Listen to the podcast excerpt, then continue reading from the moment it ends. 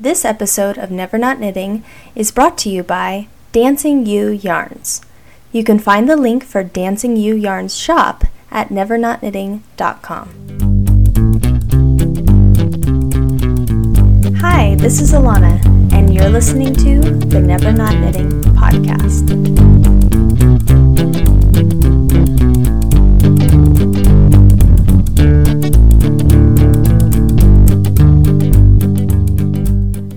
Everybody. This is episode 23, and I'm glad that you could join me today. As always, thank you to everyone who has contacted me recently through email or Ravelry or Twitter. I always enjoy hearing from you and receiving your comments, so thank you so much. So, first off, I'd like to announce the winners from last episode's drawing. Everyone who left a comment under the show notes for episode 22 was entered to win one of the Never Not Knitting row counters from Pretty Knitty Jewelry. I had three knitting counters to give away, so I picked three winners from all of the comments. And the winners are Jill Pickle, Liz from the UK, and Cheryl from Virginia. Congratulations!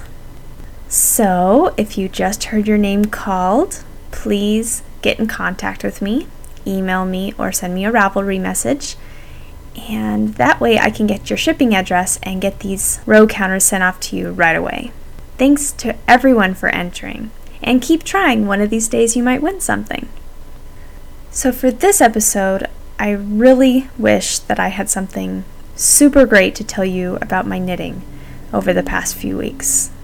But sadly, I do not. Lately, I've just felt like kind of a knitting loser. I keep starting and ripping out projects and and I've just had nothing fantastic to share on the blog because of it. It's kind of sad.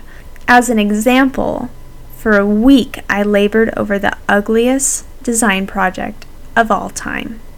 I had this crazy idea that I wanted to design and knit a stranded colorwork beret. I think I just caught the hat bug after knitting the rose red hat recently, and I was just so thrilled with that project, and it just put me in the mood for more hat knitting. Also, I've really just been craving some more colorwork knitting since I worked on the Selbu modern hat several months ago, and I just haven't really gotten the opportunity to do that since. So, this was my chance. I was going to do another two color knitting project I was going to design it myself and it was going to be great. Right? Wrong. I sketched out what I thought was an ingenious design onto graph paper.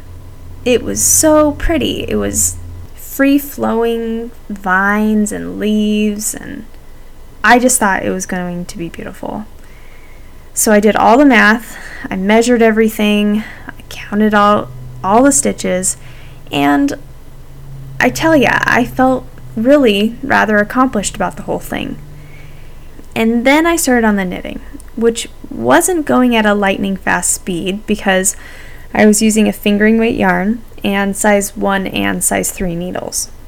A couple of inches in and a couple of evenings later, I could already tell that things were just not going right here.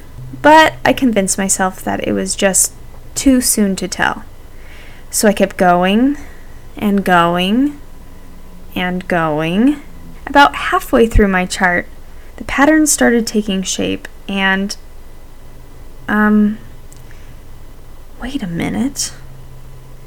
I had so, unfortunately, unmistakably charted out either a row of praying mantises or if you looked in between the praying mantises, it looked like alien faces.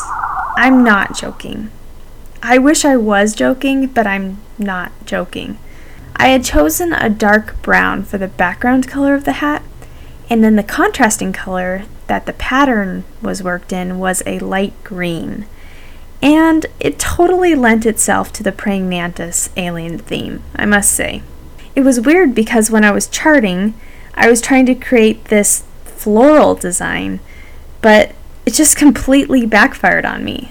I had just charted out a slice of the entire hat stitches, so it was just part of the pattern, and when you put the pattern together, it looks totally different. Not what I was expecting. So, unintentionally, I designed a very surprisingly accurate praying mantis chart.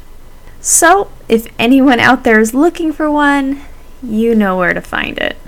So, when I noticed the praying mantis alien motifs, I was mad.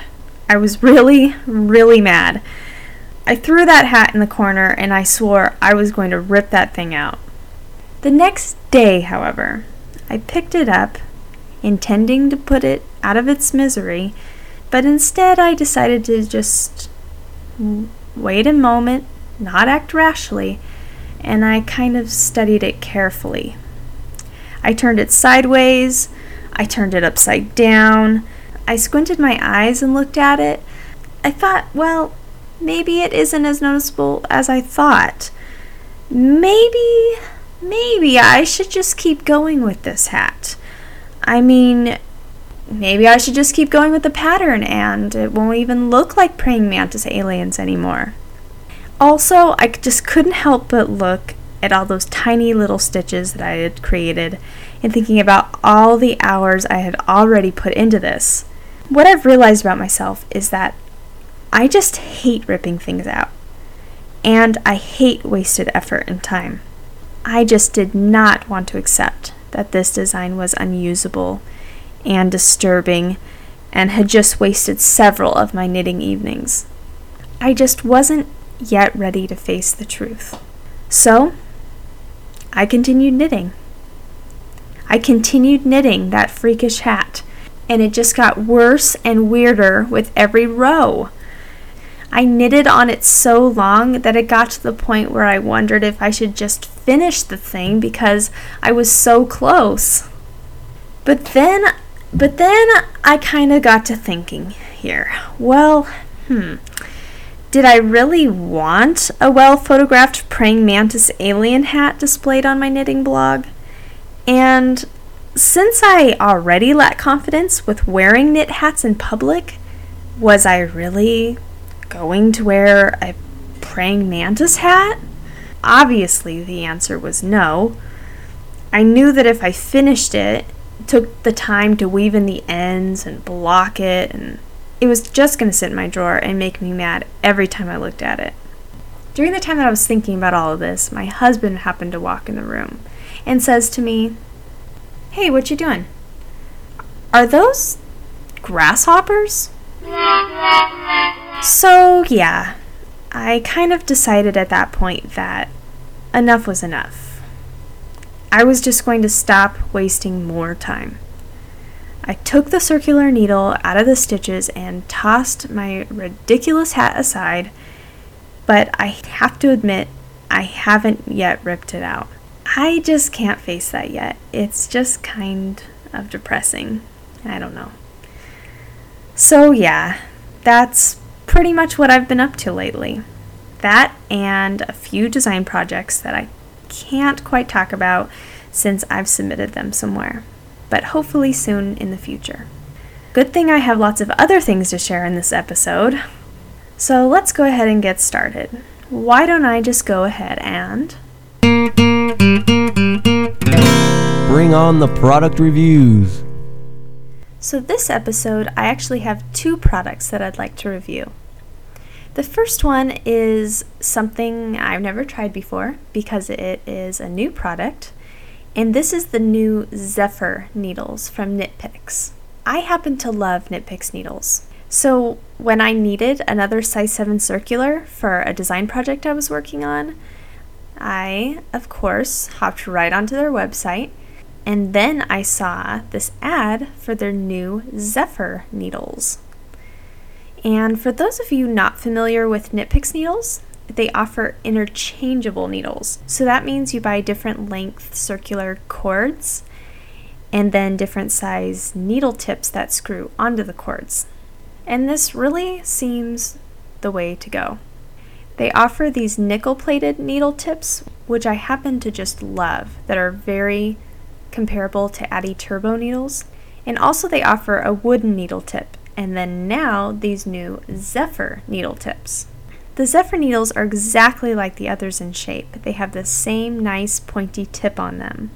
But instead of metal or wood, they're actually made out of acrylic.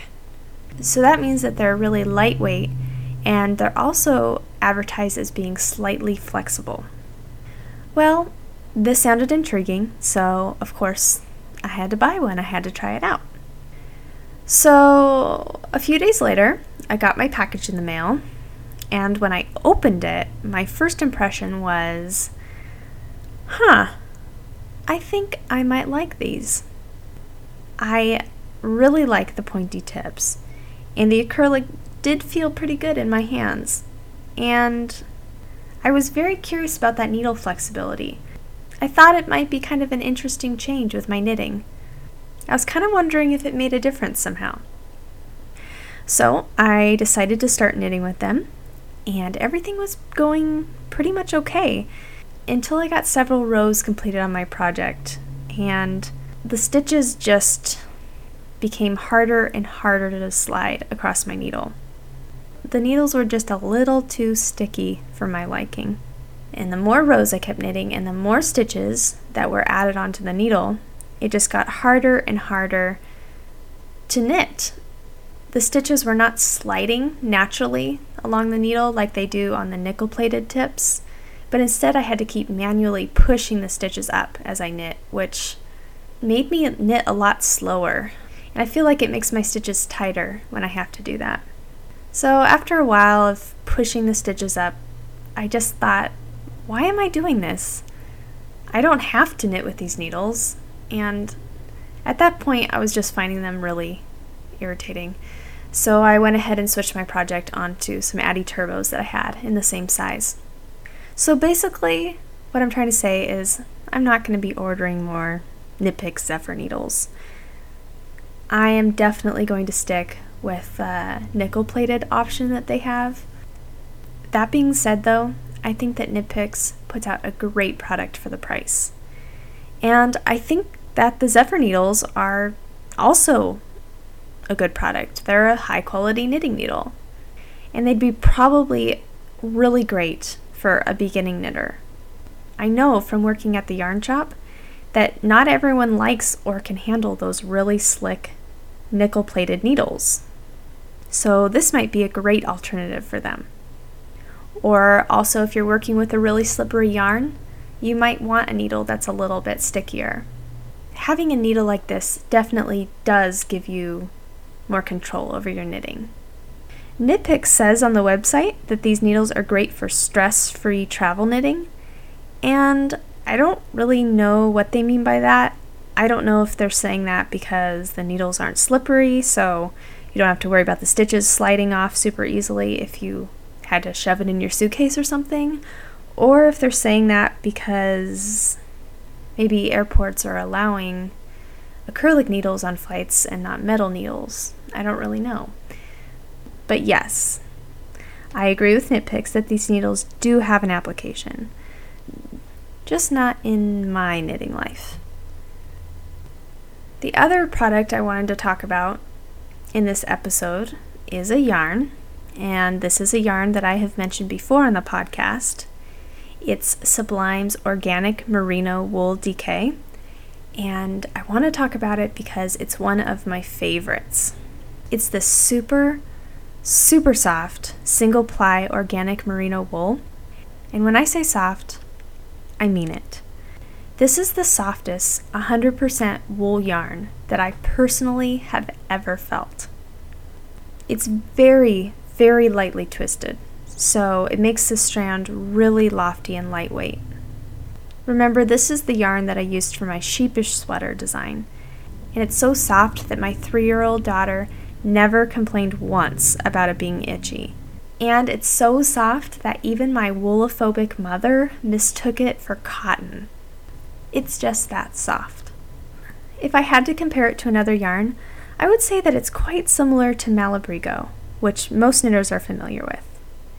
It's got the same twist and look to it. I would say that this yarn is the thinner, organic, heather colored cousin to Malabrigo. So if you're a big fan of Malabrigo worsted, but wish that they offered a DK weight version of that yarn, then you would love Sublime Organic Merino. So, just to give you a little bit more information about it, the wool that makes up this yarn has been certified as being organic and is put up in 50 gram balls of 113 yards. The recommended needle size is size 6 with a gauge of 22 stitches per 4 inches. And this is the gauge that I designed the sheepish sweater in, and I think it's an excellent gauge for this yarn. This yarn is quite lofty, and just by looking at it, it almost appears thicker than a DK weight. Many knitters have mistaken it for a worsted weight yarn just by looking at it on the ball. But because it's a very lightly spun single ply, it's delicate, and it's good to knit it at a tighter gauge because it prevents pilling. Like I said, I knit the sweater for my daughter on a size 6 needle, and it seemed kind of tight at first when I first knitted it. The edges were rolling pretty severely, and I was kind of nervous that maybe I overdid it, and that the gauge recommendation was off. But after I washed it, it changed dramatically. The fibers really relaxed so beautifully. The fabric felt great and laid down really nicely. So don't judge your knitted fabric until after you wash it. It can sometimes make a huge difference. So after washing the sweater and having my three year old daughter wear it a couple times, it still looks great. No pilling yet. Since this is a delicate yarn, I will be caring for this particular sweater more gently, but so far, no problems.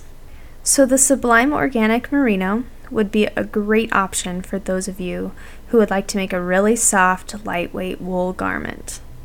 When you live in a cold climate, it's really nice to have wool because it really does keep you warm. And I can say without a doubt that this is a yarn that most people would be able to wear right next to the skin.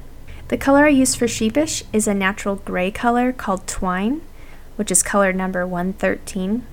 And the yarn comes in a couple of other natural heathery colors, but also in some shades of blue, green, and pink.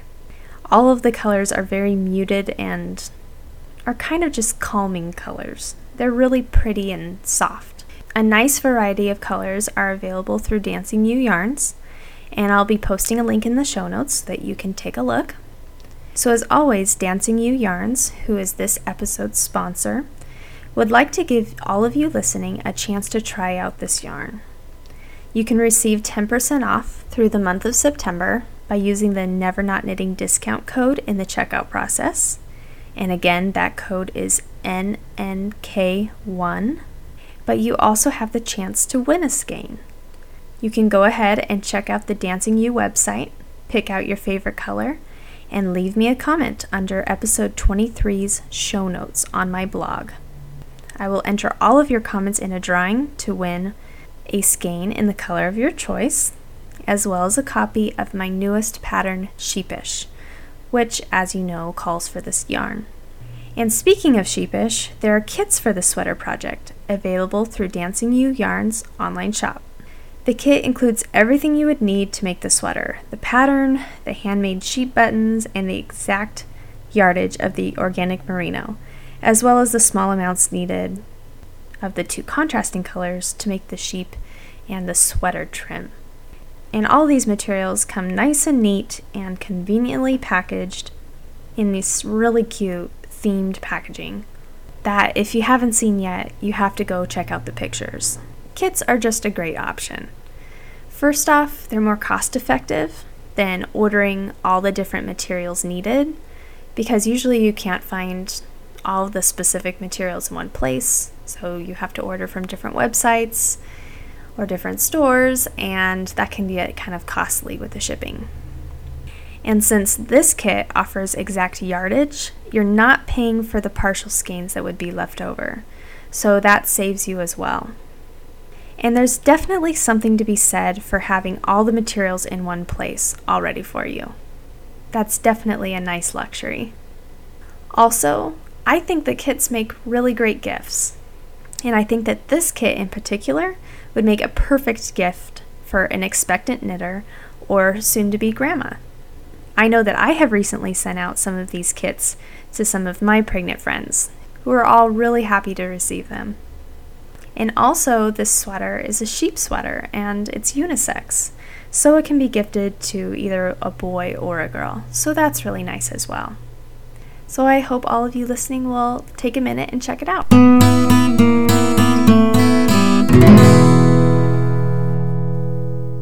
So, a couple of weeks ago now, I was just wasting time on the internet, as is my custom, and I came across a new knitting book on Amazon that was soon to be released.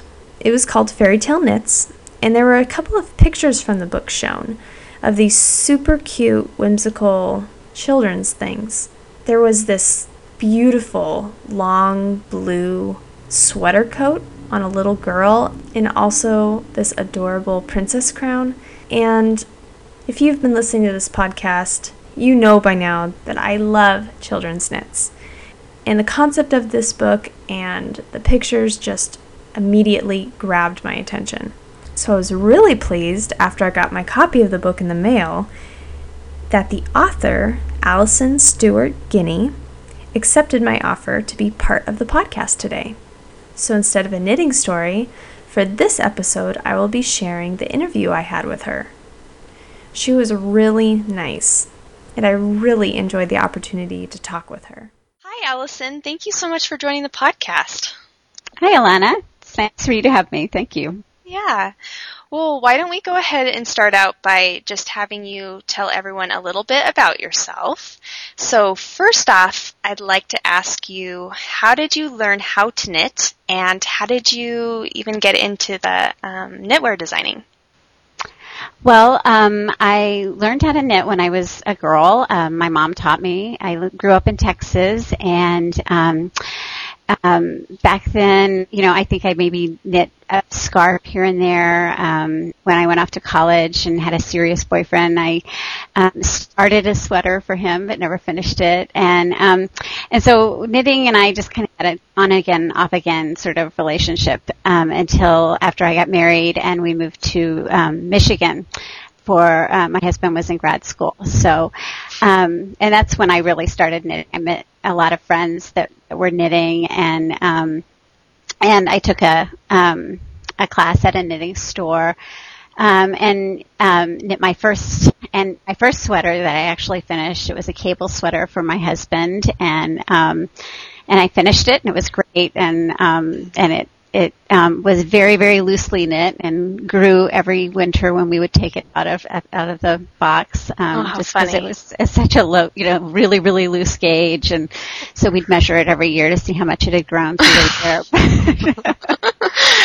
But um and so and I, I did a lot of that kind of knitting until um I, I, I met some friends that were um, really into Elizabeth Zimmermann, and mm-hmm. um, and that's when I really started loving to knit. I liked to knit before that and had fun with it, but um, when I read her her book Knitting Without Tears, um, it just sort of opened this door where I could kind of, you know, do my own thing and and then swatching and getting gauge right and all that stuff kind of started to fall into place because it was my gauge and not, you know, some number on a chart that I was trying to to accommodate and I see. So cool. uh, yeah, so that's uh, I guess that's how I started designing for myself and for my family. And as far as like getting into the business of knitwear design, mm-hmm. which still seems a little weird to say that, but um, I'm actually a weaver, and um, and I had done a number of shows, and um, one of the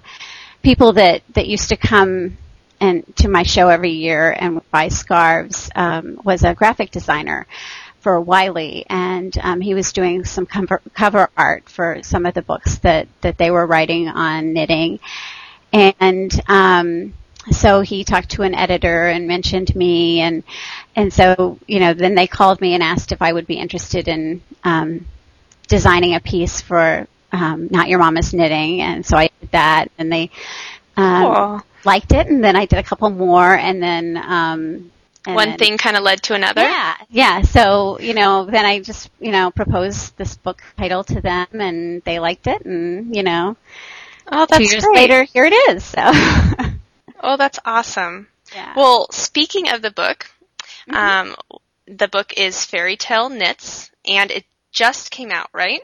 just came out. Yeah, Okay. like like a week ago. I think it, it's um, actually we went to Barnes and Noble this weekend, and it's just you know just on the shelves. So Oh, how how exciting it must be to see your book at Barnes and Noble. yeah, it is. It's kind of surreal and crazy. I bet. That's so Fun, cool. in a good way, in a really good way. That's really cool. So, why don't you go ahead and tell us how did you think of this book concept and how did this book kind of come about not on the business end but more on the design end? Yeah, um, well, that was really the easy part. I have three kids, and um, I, you know, they're just um, when they were really little, I did a lot of um, sewing for them and a lot of um, making of little projects, and and um, and there was a lot of imaginative play going on, a lot of you know. Um, imaginary playmates and you know acting out um, different scenarios and so um, when it came time for me to design this it was a lot of these outfits were just sort of things that um, seemed really natural to me to design for um, my younger child, but also the other kids in our lives, and and um, just things that I thought that they would want to wear and that would appeal to their sense of imagination, but also um, appeal to a mom's sensibility that you know you need to you know have a life and get out and go to school and do things with your kids and and so um, so that's it just sort of it just was very very easy that I mean it's sort of a strange idea I know for a book but it it made sense to me and um and and it's been a really fun project to work on that's for sure Oh, I bet. And that's what I really liked about your book too is that I agree with you. I I think that the fairy tale knits theme is really cute, but I like how you develop the theme without having all the pieces be like really really costumey. I think that several of the pieces definitely have some practicality. Like they're things that the child could use outside of playtime too. You know, like some of these um, really cute little girls' dresses mm-hmm. like I would love to knit that for my daughter and I know that it's something she could dress up in but also so she could wear out. Right. Oh, great. Yeah. Well, that was that's sort of the goal, and, and not not so much to costume your your child, but really to just sort of um, create something that will invoke the spirit of, of a fairy tale. That um, and I really really love um, vintage knits, and so you know it's like that that whole idea and my design sensibility just sort of married really um, easily with this this concept. So Right. Oh, it's very cute. I definitely like how that is your inspiration. It's really it's really clever. I'm thanks. enjoying looking through all of them. thanks, thanks. So, do you have a favorite in the whole book as far as your designs? Well, um, I think um, there are a couple of them that I'm really fond of. I love the Snow Queen um, set. That's Um, one of my favorites too. Yeah, it was. Um, I liked it both to knit it, and I just love the way it drapes when you when you have it on. You know, when when a child wears it. Um, I've made it a couple of times for friends, and um, I actually have a picture of a friend's child, and she's sitting on her her dad's shoulders, and I love the way the skirt sort of fans out, you know, around his shoulders. So. Um, I, I really love that outfit. I think um, actually some of my favorite designs in the book to design and to knit were little boys' outfits, which um, or the unisex. I mean, they could go either way, but um, which was a sort of a surprise to me. I didn't realize how much um, I enjoyed knitting for um, little outfits that that were more. Um, more for little boys or, you know, that, that were not particularly girly. Um, and so that, that's been really fun. I love the Robin Hood outfit. Um, and I, you know, of course it's not just because my son is the model for that one. Oh, is he? That's sure cool. that actually helps, but Oh, that's really cool. Did he like being part of the book? Oh yeah, yeah. No, um, he uh, he uh, definitely loved that, and um, would love to do much more of that. So, Oh, funny. Oh, that's so cute. Well, I, I also really liked that when I was looking through your book. I liked how you didn't leave boys out of the equation. I thought that was really cool. Yeah, well, you know, it's funny because I do have um, my um, my middle son and my younger son are boys, obviously, and um, you know, my my sons um, love to have things that I knit for them, and and that's one of those things that kind of um, that you start looking at patterns for for children, and you realize there just aren't a lot of patterns out there for boys once they hit about six or seven. You know that uh-huh. there's like you have patterns for men and patterns for little boys, but there's really kind of this this little gap in there, and so um, I definitely would love to do more of that because it's. Um, I think it's it's a need in the knitting world, but also I just it's just really fun knitting stuff that that appeals to um, to young guys. It seems like as I've looked through all these patterns, it's mm-hmm. really cool because you've included boys and girls, but also I noticed that there's a pretty good size range offered on the patterns that I looked at. Isn't that right? From six months to like seven or or six? Yeah, I, I mean, I think there uh, for uh, most of the patterns, I really did try to have something that was from um, six months to 12 months, you know, up through size um, at least six, but a lot of the patterns have through size eight. So, you know, it's just, I think when you have kids of different ages, it's really nice to, to be able to find that, I think, in a book. And I, you know, there are a lot of really great books out that, there that are doing that now, and I really, I really appreciate that as a knitter when I can find a pattern that, that goes up, you know, where I don't have to size it up myself. So. Right. Yeah. That's really cool.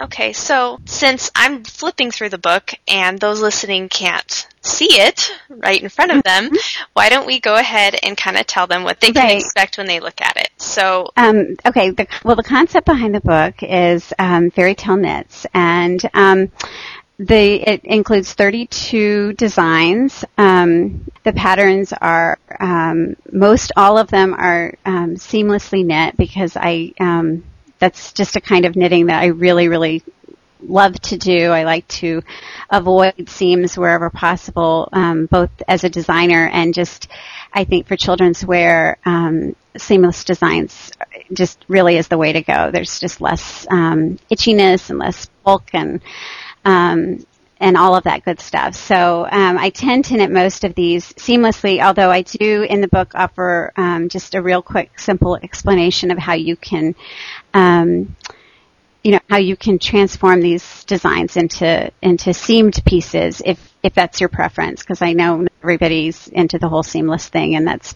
totally okay. I really believe that you can, you know, everybody should knit the way that works best for them. Um, one of the things about the patterns in the book is that um, I tried to make them so that um, that you could knit them in your life. And so, you know, you know, I have a house full of busy kids, and a lot of my knitting happens.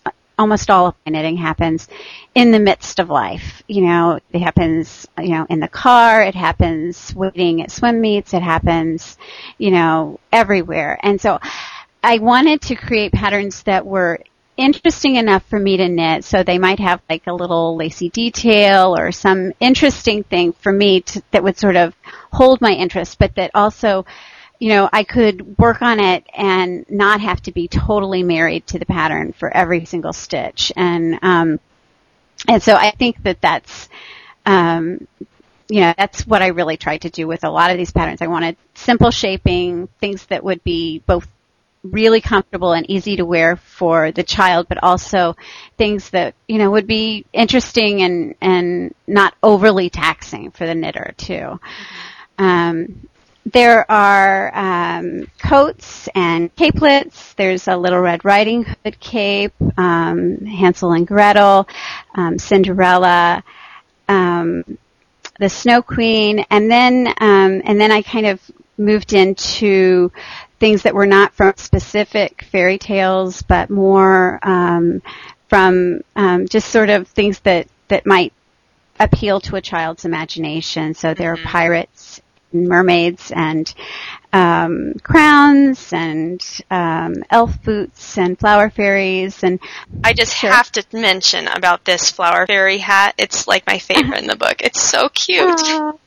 Oh, That's thanks, really thanks. sweet. Oh, thanks. No, it. Um, yeah, I love that one too. And actually, um, um, that's one of those designs that kind of, you know, you're, you're sort of sketching in the margins of things for a little while. So by the time I finally got to the place where I was knitting that, and that was actually, um, I had the idea for that before the book even was, you know, a blip on the radar. Um, it was just, you know, so much fun to knit. Um, So, because I think I'd drawn it about 50 different times on, you know, different little scraps of paper here and there. But um, I really was interested in making sure that um, that there were, you know, a lot of variety in the in the kind of pieces, so that Oh, there would be sweaters and, um, you know, and things that you would expect in a knitting book, but that also, I mean, and, you know, garments and, and all of that good stuff. But I really wanted to make sure that there were some, a couple of items anyway that were, um, you know, more sort of home deck. So there are a couple of pillows and there's a banner, um, you know, a castle inspired banner and, Uh-huh. um, there's some elf boots and, you know, things, and a Christmas stocking. So things that would, um, that you wouldn't be locked into only having to knit, you know, sweaters. Um, so there are lots of hats and other things too. But Yeah, that's yeah. I think you did a really good job of that. And I was also thinking that there's a few little bags to match some of these outfits too, like the mermaid purse and then the pirate bag, right? right, right, yeah. The, um, and I, I have a thing for bags, so um, I, as far as I'm concerned, every outfit needs a hat and a bag. But but obviously they didn't all get them. But Yeah. but yeah, no. Um, and in fact, the the pirate bag um, was originally knit for my my older son. So, um, and he's a teenager and has taken that one to school, and um, and um, I've had lots of requests for It's a big that hit. from teenagers. Yeah, which is cool. you know sort of funny because it's not the audience I was going for, but I'm Right. they like it. So. Yeah, that's cool. Well, I also am just in love with this little princess top. You know, the one that has the puffy sleeves and then it um, is fitted on the bottom. My daughter would just die to have that. She would love that. My daughter Wow. is she's three and she's obsessed with princesses right now. So I know that I have to make this for her sometime. Yeah.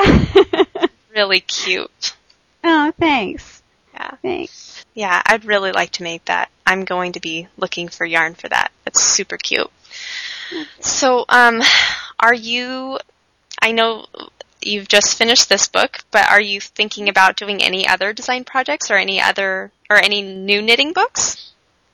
Um, well, there is um, talk of a new book, and um, um, you know, Wiley is is um, so far interested in in in that. So, you know, I haven't signed a contract yet, but we'll we'll see where that goes. So, I I'm hopeful. It looks, you know, it looks like that that's probably going to happen, and um, and which I'm really excited about because um, it, you know, it's even though um, this was my first book and obviously there were some ups and downs and just kind of getting used to the whole um, being on a schedule with my knitting and all of that stuff because that was a new thing for me.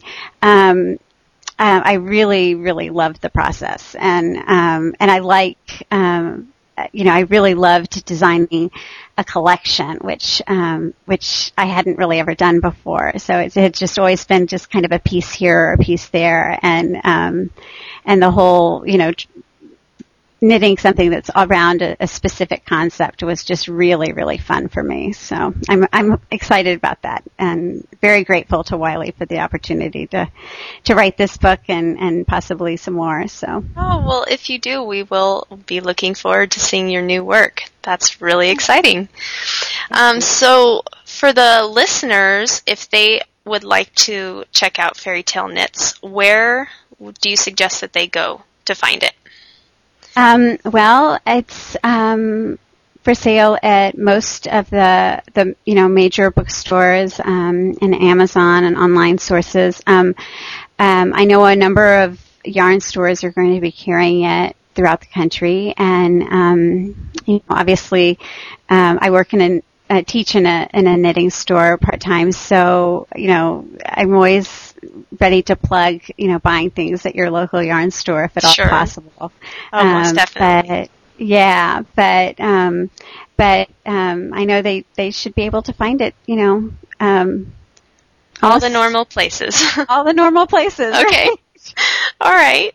And then, um, do you want to mention your web information? Do you have a blog?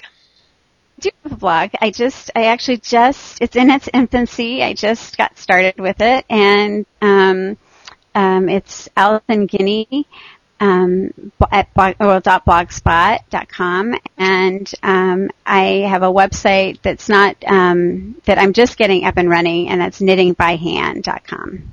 Okay, great. Well, thank you so much for taking the time to chat with us. It's been great having you on, and it's really exciting for me to be able to talk to a knitting book author. So, thank you so much. Oh, thanks. Well, this has been a real treat for me. Thank you.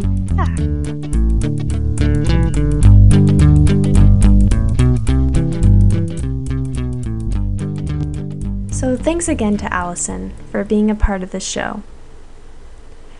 Alison has generously offered a signed copy of Fairy Tale Knits to one of the Never Not Knitting listeners. So I will be putting up a special drawing post on my blog for the book, and if you'd like to enter to win, just be sure to leave a comment under that post. So I hope that you'll all check out Alison's new book, Fairy Tale Knits. And as I said before, it's a really cute one, and I plan on making good use of my copy. You'll be able to find pictures of all the patterns on Ravelry, where Alison is listed there as Alison Guinee.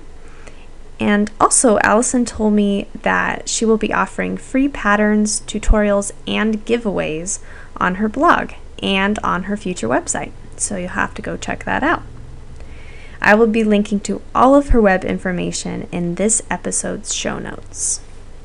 So, just to reiterate, there is not one, but two drawings you can enter for this episode. So, if you would like to enter to win the yarn and pattern, please leave a comment under this episode's show notes on my blog.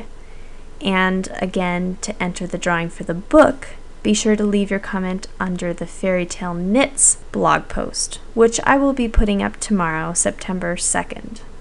And when you do leave a comment, it would be very helpful for me if you would also leave your Ravelry name or your email address. Since there are so many entries, it'll make it a lot easier for me to be able to contact you if you win. I will be announcing all the episode drawing winners on episode 24 so you have two weeks to enter these new drawings. So, again, the show notes for this podcast can be found on my blog at nevernotknitting.com. I'm also over on Ravelry as Never Not Knitting. You can email me at nevernotknitting at gmail.com and find me on Twitter as Never Not Knittin. The G wouldn't fit, unfortunately. So, thank you so much for listening to episode 23. Have a great couple of weeks, and I'll see you next time. She won't even do the dishes. The house plants, they're all dead. Yeah, her needles are a clicking from morning until she goes to bed. She won't take the time to brush her teeth. Let's not even talk about her hair. If it isn't about knitting, she just doesn't really care. She's never not knitting, and it's making her husband mad. Her husband mad. Pop ramen again. She just won't stop the stitching. And the neighbors say it really is quite sad. I don't know about her. She used to be such a sweet girl, but now she doesn't knit. Nobody has clean laundry. No pants, no shirts, no underwear. But they have closets full of sweaters and more socks than they could ever wear. There's yarn in the fridge, in the cupboards, the bathtub and pantry. It's even in the washer and dryer. That's why she can't do any laundry. I need some clothes. She's never not knitting, and it's making her husband mad. Her husband mad. I'm filing for divorce. She just won't stop her stitching, and the neighbors say it's really getting bad. She's taking pictures of socks again. Oh, poor girl. The house is burning up in Call flames. 911. Her husband says, Get up, let's go. But she can't set down her project. She says, Just let me finish up this row. She's never not knitting, and it's making her husband mad. Her husband mad.